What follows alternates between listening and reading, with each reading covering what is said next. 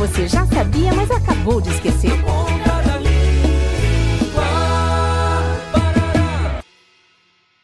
Ai, que fome, vó. Eu queria uma fatia de melancia, um pedaço de bolo, uma pizza bem gostosa. Ou até uma lasanha. Nossa, Mandinha, você tá parecendo a Magali. Magali? Quem é a Magali, vó? Ah, ela faz parte da turma da Mônica, ué. Mas espera um pouquinho, minha pequena Magali, que eu já vou cortar a melancia, tá bom?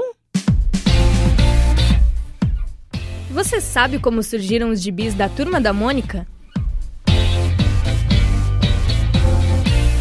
A primeira tirinha oficial nasceu em 1959, pelas mãos do criador Maurício de Souza. Com o tempo, dezenas de personagens surgiram, entre eles Cascão, o menino que não gosta de tomar banho, Magali, a garota comilona, Cebolinha, o garotinho que troca o R pelo L, e Mônica, a dona da rua, dentuça e brava. A Turma da Mônica é atualmente a história em quadrinho brasileira mais publicada no mundo. Hum, que delícia de melancia, vó. Obrigada. É, mas agora tá na hora do banho, menina. Senão você vai ficar igual ao cascão. Eu não, vó.